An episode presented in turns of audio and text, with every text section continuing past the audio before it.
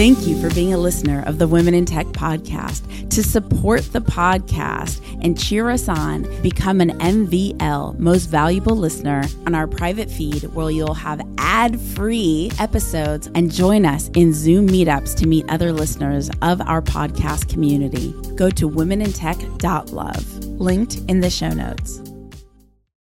Yes, the Women in Tech podcast Puma collection is now live and available at shop.womenintechshow.com. That's shop.womenintechshow.com. Make sure to send us a confirmation of your order because we have something extra special, a little surprise for you reach out to us on any of the social handles at Women in Tech Show on Twitter, on Instagram, on Facebook, and we will make sure to get you the extra special surprise. The hoodies and fleeces are so sick. You guys voted on them, decided which ones we should roll with, and I absolutely love it. Check out the photos that we have on the site shop.womenintechshow.com. That's shop.womenintechshow.com still you're working out you're eating differently you just live it it's not just a hobby you have it's not just something you do it's what you are my name is Espree Devora, host of the Women in Tech Show. The show means a lot to me.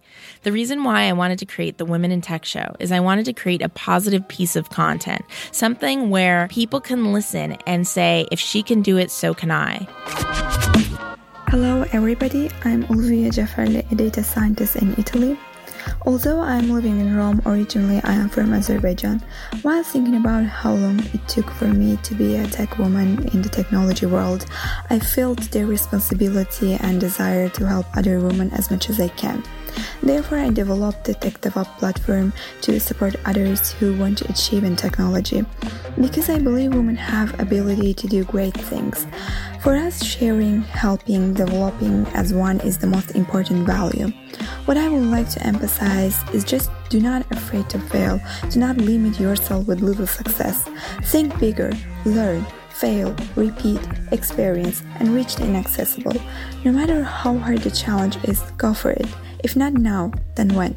If you too want to connect and collaborate with more incredible women in tech, remember you can go to the Women in Tech Facebook group at womenintechvip.com. That's womenintechvip.com. The best business resource I have is my mentor's private Facebook group. I've never found a community that cares more about one another's success. It inspired me to create the same thing for podcasters. If you're a tech company or startup looking to grow your podcast audience, I created getpodcastlisteners.com, a private group specifically to discover how other podcasters have grown their audiences so we could do the same. Check out getpodcastlisteners.com. That's getpodcastlisteners.com.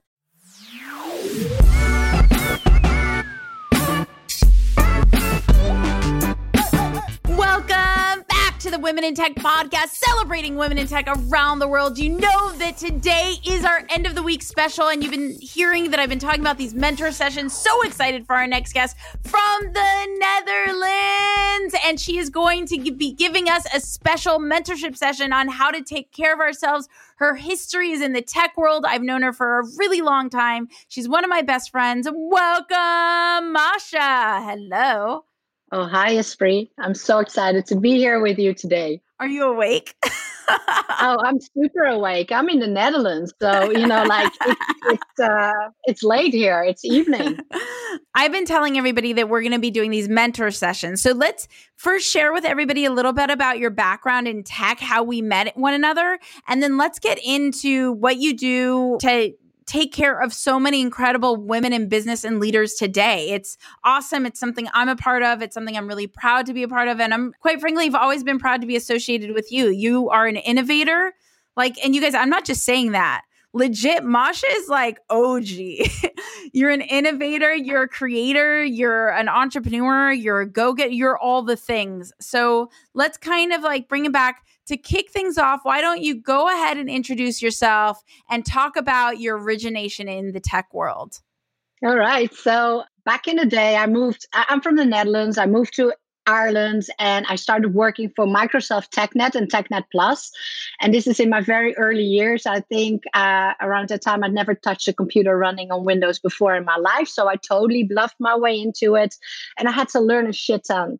And that's when everything got triggered. My my uh, interest in uh, technology in the internet in all the different programs. I mean we were just uh, this is quite some time ago so everything was just popping up. Uh, everything was new and exciting. So I moved to the US a couple of uh, years later and I moved to Miami and uh, there was no one really looking for a Dutch executive assistant. So I had to do something else. And my then partner told me, like, wow, you're really good with technology, with the internet, with all that stuff, with people. Why don't you start something for yourself? And I'm like, well, I'm from the Netherlands. We don't do that shit, you know? So I totally had to make a, a mindset switch. And um, I looked at different domain names that he and his friend had, and one of them popped up, and that was Miami Talent. I started MiamiTalent.com, which was a, a networking site for uh, actors, musicians, photographers, all that stuff in Miami looking for work, and we were connecting them with the people who were uh, looking for talent. And we had parties and all that stuff. And in those days, I met Espree and this was before websites were everywhere. This is like this is before social networking was a word. It did not exist. and know, this is like, before WordPress was a thing. It was not easy to build a website. We're not going to name any na- any years or anything like that, but it was it was a while ago.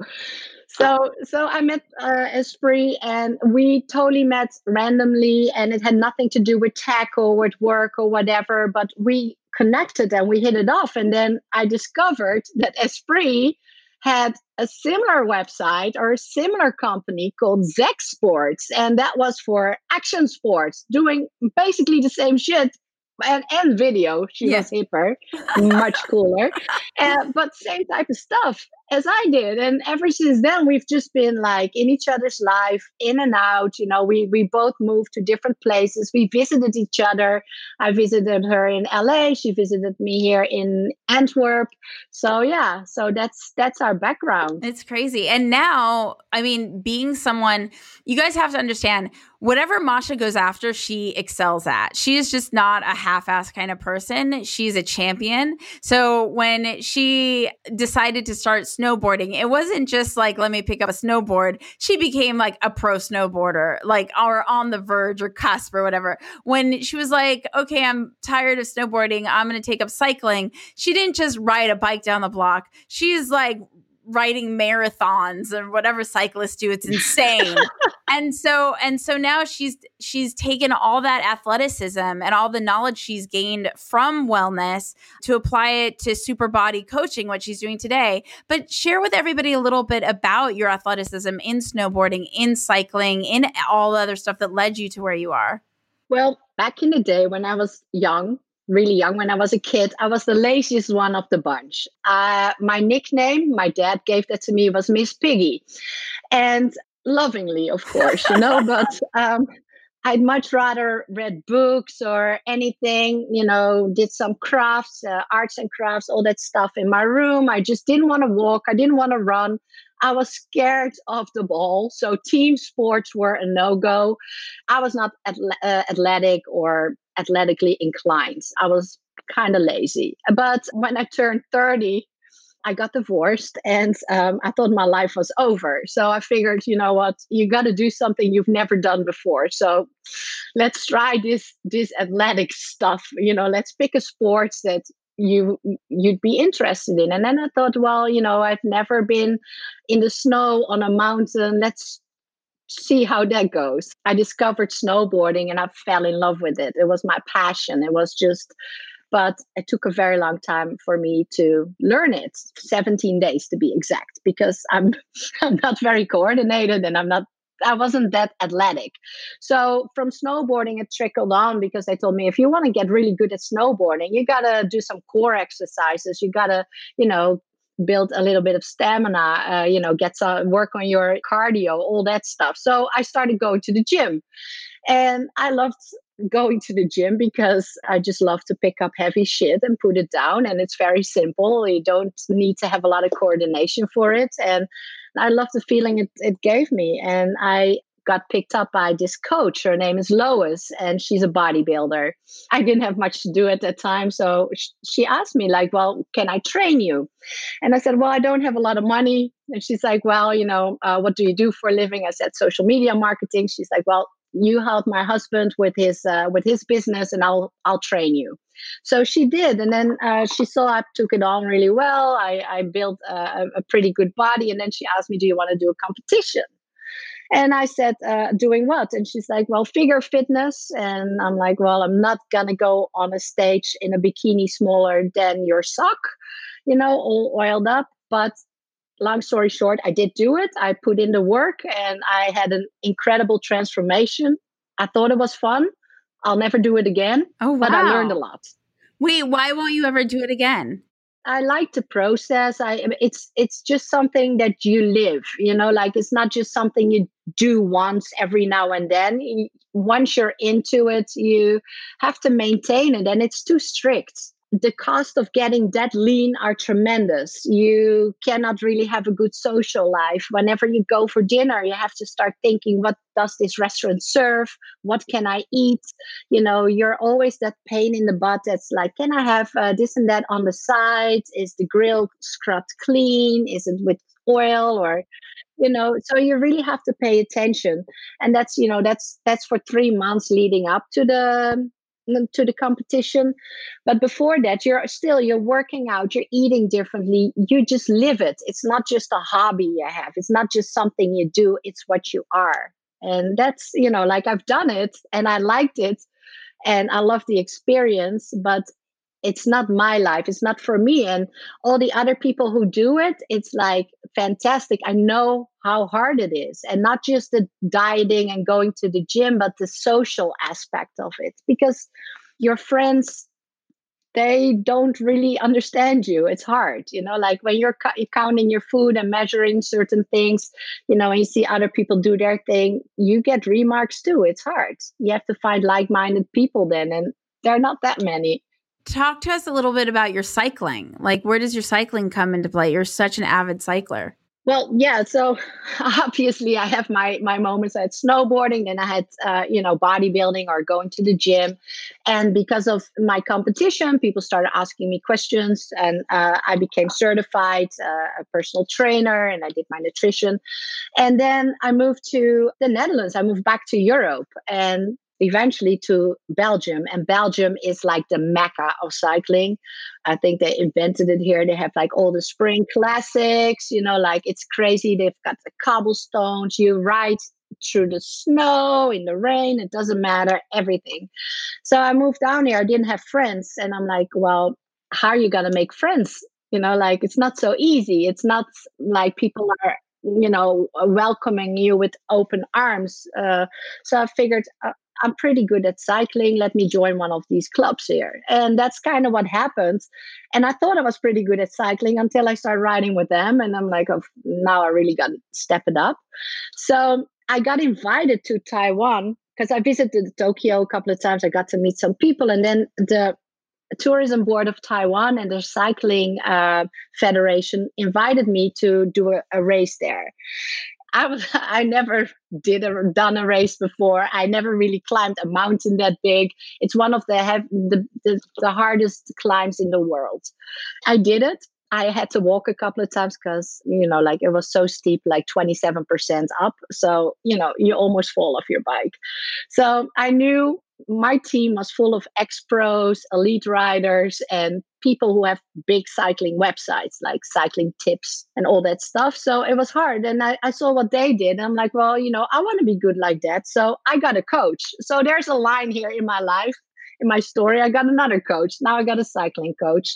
He's a crazy, amazing person, you know, and, and he, uh, he does the most insane things and he wrote a program for me totally custom and that's how i started training and now i i ride with a lot of people and I, I'm really decent at riding bikes. Yeah, so, you are. And I love it. And that all led to being inspired to creating super body coaching. And we're going to be asking where, well, me speaking on behalf of the community are going to be asking a lot of questions about wellness. Tell us a little bit about super body coaching for the people that don't know.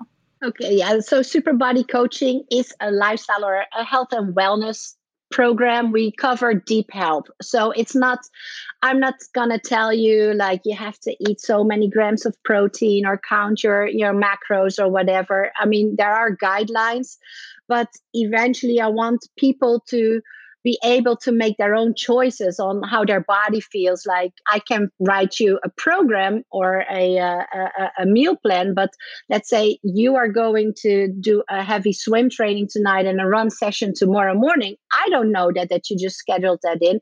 You have to know yourself how to adjust your food or uh, your meals uh, and you know like i've never been really good with following rules but I have been good with my intuition. And I want people to not blindly follow someone else's program or their rules because they're never going to continue or they're never going to be able to keep that up. You have to know why you do certain things and you need to feel it in your body as well. And I got a bunch of questions from the community. So are you ready for questions? Yes.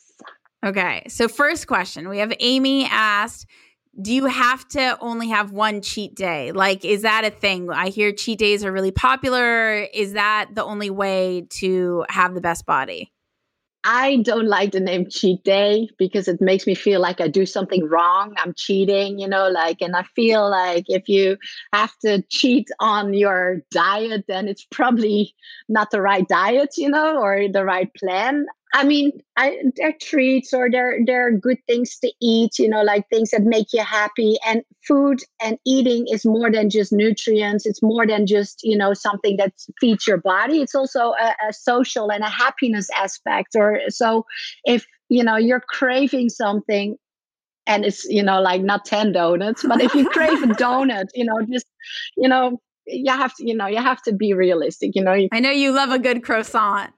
uh, yeah, I'm all about the croissants. But if I crave one, if I really, really want one, I have one because otherwise I'm just going to be thinking about it and I'm going to think about it. And, you know, my whole day I'm just seeing croissants everywhere and, you know, it, it messes up my mind. But when I tell myself, listen, if you want a croissant, you can have one, all of a sudden, you know, your mindset is different because you know it's there. You can have it whenever you want. So there's no need to really have it right now. You can have it tomorrow too, or the day after, whenever you want. So when you give yourself that type of permission, it feels a lot easier. You're not being restricted, you know, like there's no one telling you you cannot have that. And Cassandra asked, what about emotional eating? How do you combat emotional eating? Uh, well, yeah, I think I mean that's that's how I talk to my clients when uh, with emotional eating is they have to uh, become aware of you know what triggers. Let's say all you know you had a bad day and you you grab you know all this bad food and it's like okay before you eat all that just start to like figure out what really happened and you know why you want to eat you know like are, do you want to punish yourself? Do you want to you know like do you really want to eat this? Or you know like you kind of have to just place whatever emotions you had that day into a box and name them and then think well do i still want that food or do i want to deal with whatever happens you know like so emotional eating it's not the food it's it's your brain. You just you know like you have to, it's all about becoming aware you know instead of reacting you have to name it. And in Super Body, is that what you help people with becoming aware or or how involved are you in combating emotional eating is something that I deal with on a regular. So how often are you involved in combating that when you're supporting your community? It's not the main issue that I deal with or, uh, with or that my clients deal with, but I'm very much aware that it's out there. Everyone has some sort of level, like, you know, like a reward system as well, for example. You know, like that's an emotional eating thing too. If you're like, well, I did that really well. I deserve this, you know, like so it that's again that's a mindset. So it, it's it's a lot of mindfulness in my coaching of becoming aware like why do certain things trigger you know uh, certain behaviors and why is it the food that i reach out for you know like how can i change that? So i'm not about to tell you like well if you feel that way you cannot do that. You can't you know like i want you to take a deep breath and think hard and deep uh, about what it is that you're really struggling with right now Awesome. And Evelyn asked, is exercise just as important as nutrition, or can I just eat really well and get the body that I want to get? Yeah, the my I hear I, hear that a lot, and I hear a lot of women. They're like, "Well, you know, I, I go to the gym all the time, and this and that." But you know, basically, you can't out train a bad diet. And I did not make up that line; it's out there. When you train, you or when you work out you should not be doing that with the mindset that you want to lose weight because when you train you deplete your body from a lot of nutrients and and obviously you have to put that back in your body. So after you work out hard you do have to have a, a recovery shake or you know you have to feed yourself. You can't just work out like crazy and then not eat and then work out like crazy because you're to burn out and you know you're to be a mess. Your body is is to go in shock and it's to hold on to whatever you know? So it's a combination but i'd say nutrition is the biggest part of getting in shape and sasha last question sasha asked you track everything I don't track everything, but I don't do that anymore. I used to track a lot, but uh, I mean, I like to go for dinner. When I go for dinner, I eat other things. But when I'm home, I'm basically eating the same things. So you start to know, like, okay, well, you know, I had uh, oatmeal this morning with this and that. And, you know, like, you kind of know, like, okay, that was that much. And then I eat this. And you'll intuitively start putting things together, like, okay, protein and vegetables, you know. So there's no need to really track that once you've become aware of all that in earlier stages. Do you track your fitness though? Like I know I have the Oura ring yes. to track my sleep. Uh, yeah. I have one too. Oh. I just got an Oura ring. Do you use it to track everything or just your sleep? I didn't know you could track other things with it. I track my sleep and my exercise with it. So I tried using the Oura Ring to track my exercise and it didn't seem to be very effective, but maybe I'm doing it wrong. You could help me after the podcast, but we'll talk about that after the podcast. But Oura Ring is supposed to be great for sleep tracking and I do use it to track my sleep and it's really really nice to sleep, see my sleep scores and like one of the things is if I eat late, I don't sleep as well. I mean, I know that's known, but when you see it on Oura, you're like, "Oh, I guess that is true." and what I like as well, it measures your temperature. So, you know, like, I mean, I'm still, you know, like getting my cycle and stuff. So you can kind of measure that too. You can see it. And, you know, there, there's been a lot of instances in the month as well with food, for example, too, you know, like, okay, all of a sudden this week I'm craving stuff. And, you know, when you can put all of that together with your cycle, you can name it too. You're like, well, I don't really crave it, but my hormones are going nuts. So I, you know, like once you can place these things, you feel more empowered not to eat it because you know you're not really craving it. It's your hormones. And it's easier to kind of just say, ah, you know, you can't play tricks on me right now. Oura ring, you can, you know, like because it measures, it, it takes your temperature, you can see when everything is kind of happening Masha, so being a part of your Super Body program, and I'm so excited to be a part of it, you have this really, really cool mantra that you say in almost all throughout the program. Can you share your mantra with everybody? So, remember the keys to your success eat good food, move with purpose, and have a healthy mindset. Woo! What a great way to end the episode. You guys, remember, take care of your body. How can people connect with you if they have more questions? They can go on my Instagram at Superbody Coaching or go to my website, uh, superbodycoaching.com. Amazing. And if you have more questions for our amazing Friday sessions with our Women in Tech mentors, remember just shoot your questions over to at Women in Tech Show on Instagram, on Facebook, on Twitter. That's where we will be posting our mentorship sessions coming up. I hope you enjoyed this one. Masha, thank you so much for hanging out with the Women in Tech podcast. You are incredible. Remember to connect and collaborate with more extraordinary women in tech around the world. To go to the Women in Tech Facebook group at womenintechvip.com. That's womenintechvip.com. We'll take you straight there. See you guys in the next episode. Bye. Thank you for having me. Hey, this is Marsha van Tongeren from super body coaching, stop dieting, and start living, coming from Antwerp in Belgium. And you're listening to Women in Tech. The Women in Tech podcast is hosted and produced by me, Espree Devora, with help from Janice Geronimo, edited by Corey Jennings, production and voiceover by Adam Carroll, and music from Jay Huffman Live and Epidemic Sound. The Women in Tech podcast is a We Are Tech.fm production.